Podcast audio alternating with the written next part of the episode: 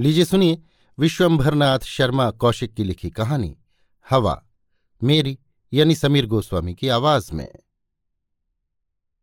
पंडित जगन्नाथ प्रसाद मिश्र बड़े कट्टर ब्राह्मण थे, छुआछूत और बीघा विश्वा के पूर्ण अवतार।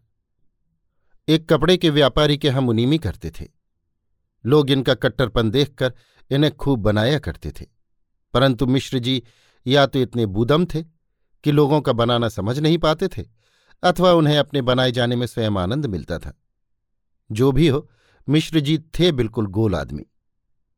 जिस समय वह अपने भवन के द्वार पर बैठकर हमरे मुरादाबाद माँ का व्याख्यान करते, उस समय जान पड़ता था कि मुरादाबाद इस पुरुष रत्न की पितृभूमि बनकर धन्य हो गया है। यद्यपि मिश्र जी अपनी वार्तालाप में, दिजियो कीजियो की पुट देकर अपनी भाषा को पूर्ण मुरादाबादी भाषा बनाने का प्रयत्न करते थे, परंतु फिर भी मुरादाबाद भाषा विशारदों के कथनानुसार उनकी भाषा मुरादाबादी नहीं थी। कुछ जानकार लोगों का कहना था कि मिश्र जी मुरादाबादी हैं ही नहीं। मिश्र होते तो मुरादाबादी भी होते। जब मिश्र ही नहीं है, तब इन्हें मुरादाबाद का क्या पता? तब कौन थे? लोग कहते थे कि ये हैं त्रिपाठी। शहर में आकर मिश्र बन गए हैं और मुरादाबाद से नाता जोड़ लिया। शहर में ये सब खप जाता है। परदेशी आदमी यहाँ आकर चाहे जो बन जाए। शहर में तेली तंबोली वैश्य बन जाते हैं। यद्यपि वे वैश्यकर्मी तो होते ही हैं अहीरबारी इत्यादि ठाकुर बन जाते हैं। मोची चमार कायस्थ और धाकर यानी निम्न श्रेणी के कान कुब्ज कुलीन इसी प्रकार बिस्वों में वृद्धि कर ली जाती है। अतः इस अंधेर खाते से त्रिपाठी जी ने पूरा लाभ उठाया।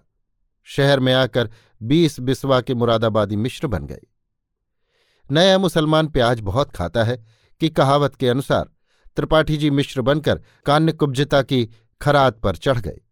एक तो कड़वा करेला, दूसरे नीम चढ़ा। एक तो मिश्र जी पहले से ही कान्य कुब्ज थे, उस पर हो गए मुरादाबादी मिश्र। फिर क्या कहना था? ब्राह्मणत्व का पूरा ठेका उन्हीं को मिल गया। संध्या का समय था और बाज़ार की छुट्टी का दिन। मिश्र जी के द्वार पर भाँग बन रही थी। तीन चार अन्य आदमी भी मौजूद थे। एक व्यक्ति सिल पर भाँग रगड़ रहा था। मिश्र नंगे बदन रानों तक धोती समेटे बैठे थे। कानों पर जनेऊ चढ़ा था। इसी समय एक पड़ोसी युवक उधर से निकला। मिश्र जी को देखकर खड़ा हो गया और बोला, काहे मिश्र जी, कान पर जनेऊ काहे चढ़ाए बैठे हो? लघु शंका करके आए थे। अभी हाथ नहीं धोए। जरा सा पानी देना हो? मिश्र जी ने अंतिम वाक्य भाँग पीसने वाले से कहा। उसके पास एक पीतल की जलपूर्ण बाल्टी रखी थी। उसमें लोटे से पानी लेकर वो बोला, आओ। मिश्र जी ने हाथ धोकर कान पर से जनेऊ उतारा। युवक ने पूछा, क्यों मिश्र जी, जनेऊ कान पर क्यों चढ़ा लिया जाता है? शास्त्र में लिखा है कि टट्टी पेशाब के समय जनेऊ कान पर चढ़ा लेना चाहिए। लेकिन क्यों? प्रश्न तो ये है। ये आजकल के अंग्रेज़ी पढ़े, हर बात में क्यों और काहे लगा देते हैं? शास्त्र की आज्ञा है, इसमें क्यों और काहे का क्या काम? हमारी समझ में तो नंगे बदन यदि लघुशंका करने बैठे तो जने ऊपर चढ़ा लें, चाहे कान पर या गले में, क्योंकि लघुशंका करने बैठने पर नंगे बदन होने से जनेऊ आगे आ जाता है। उस दशा में उसके अपवित्र होने की संभावना रहती है। परंतु यदि कपड़े पहने हों तो जनेऊ कान पर चढ़ाने की कोई आवश्यकता नहीं, क्योंकि उस दशा में जनेऊ आगे नहीं गिरता, कपड़ों में दबा रहता है। सुनो इन अंग्रेज़ी पढ़ों की बातें। क्या कानून निकाला? अरे बच्चा, ये है शास्त्र की बातें। ऋषि लोगों की बनाई हुई इसमें तुम अपनी अक्लें न भिड़ाओ। ब्राह्मण को सूने मस्तक बाहर नहीं निकलना चाहिए। इसका तुम क्या मतलब लगाते हो? बात यह है कि सूना मस्तक होने से जाति का पता नहीं लगता। प्राचीन काल में ब्राह्मणों की यही दो तीन पहचानें थीं। शिख सूत्र और तिलक। बाहर निकलने में शिखा, टोपी, पगिया इत्यादि में छिप जाती है और जनेऊ कपड़ों के नीचे छिप जाता है। ऐसी दशा में केवल तिलक से ही मालूम पड़ सकता है कि ये ब्राह्मण है। इसीलिए तिलक लगाया जाता था। परंतु आजकल जबकि सभी जातियाँ तिलक लगाने लगी हैं, तब ब्राह्मणों के तिलक का कोई महत्व नहीं रहा। मिश्र जी उच्च स्वर से हंसकर बोले, भाई वाह, क्या गुलाब मिलाए हैं भैया। ये हैं धर्मशास्त्र की बातें, इनमें तुम्हारी बुद्धि नहीं लड़ सकती। युवक, अब आप मानते ही नहीं, कहकर मुस्कुराता हुआ चला गया।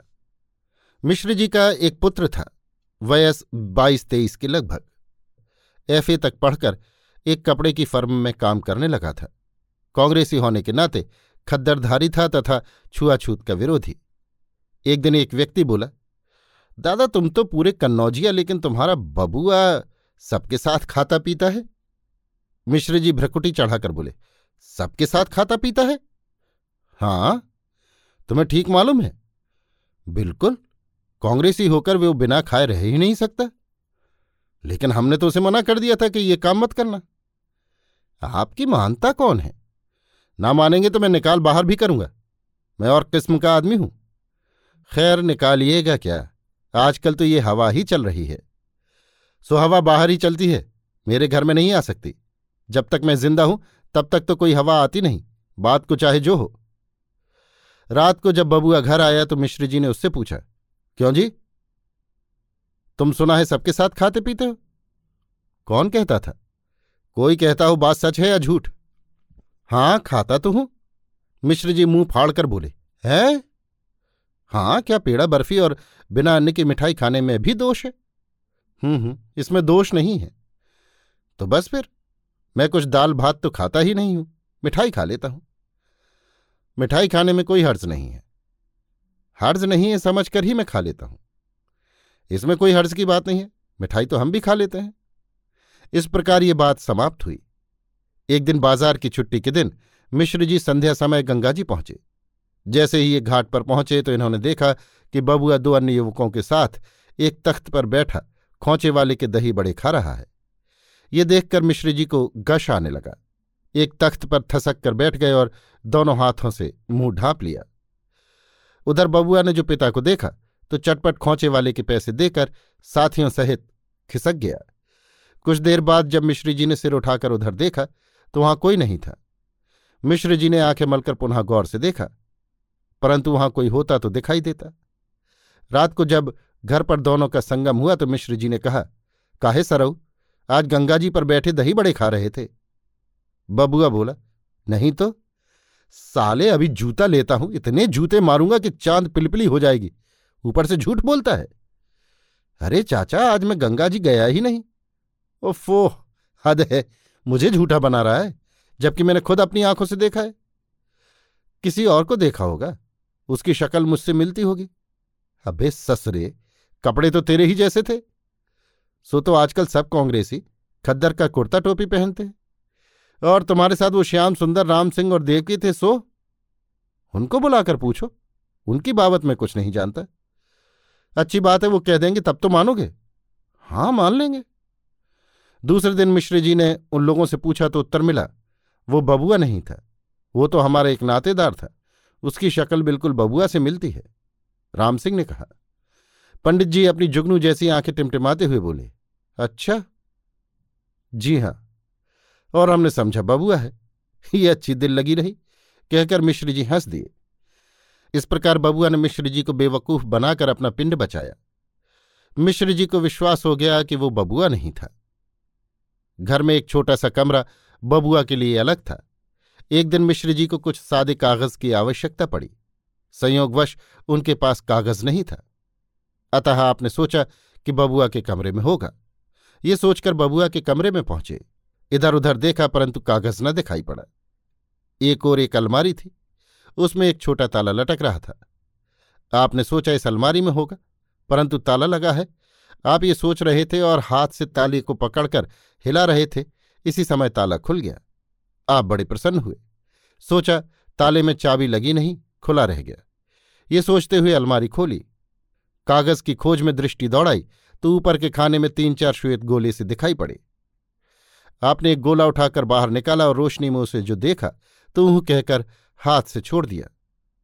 गोला फर्श पर गिरकर टूट गया और उसकी कुछ छींटे मिश्र जी के पैरों पर पड़ी। मिश्र जी नाक दबाकर बोले अंडा और बाहर भागे।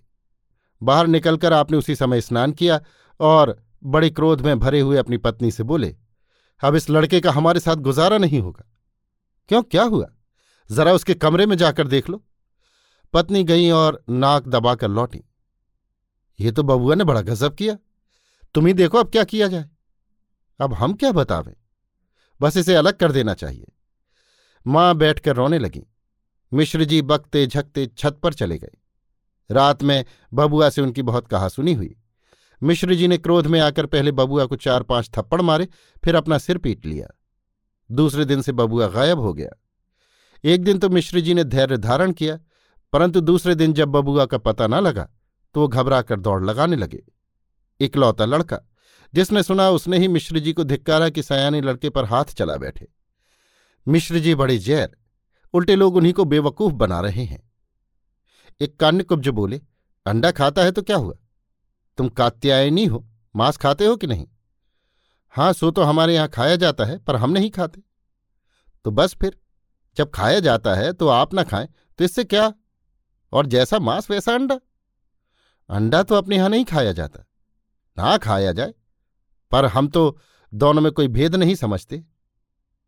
मिश्र जी सिर हिलाकर निरुत्तर से हो गए। अखबार में निकलवाया गया कि बेटा लौट आओ, अब हम तुम्हारी बातों में दखल नहीं देंगे, इत्यादि। तीसरे दिन बबुआ आ गया।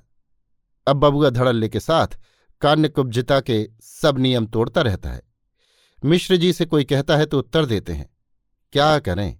आजकल हवा ही ऐसी चल गई है। अभी आप सुन रहे थे विश्वंभरनाथ शर्मा कौशिक की लिखी कहानी, हवा।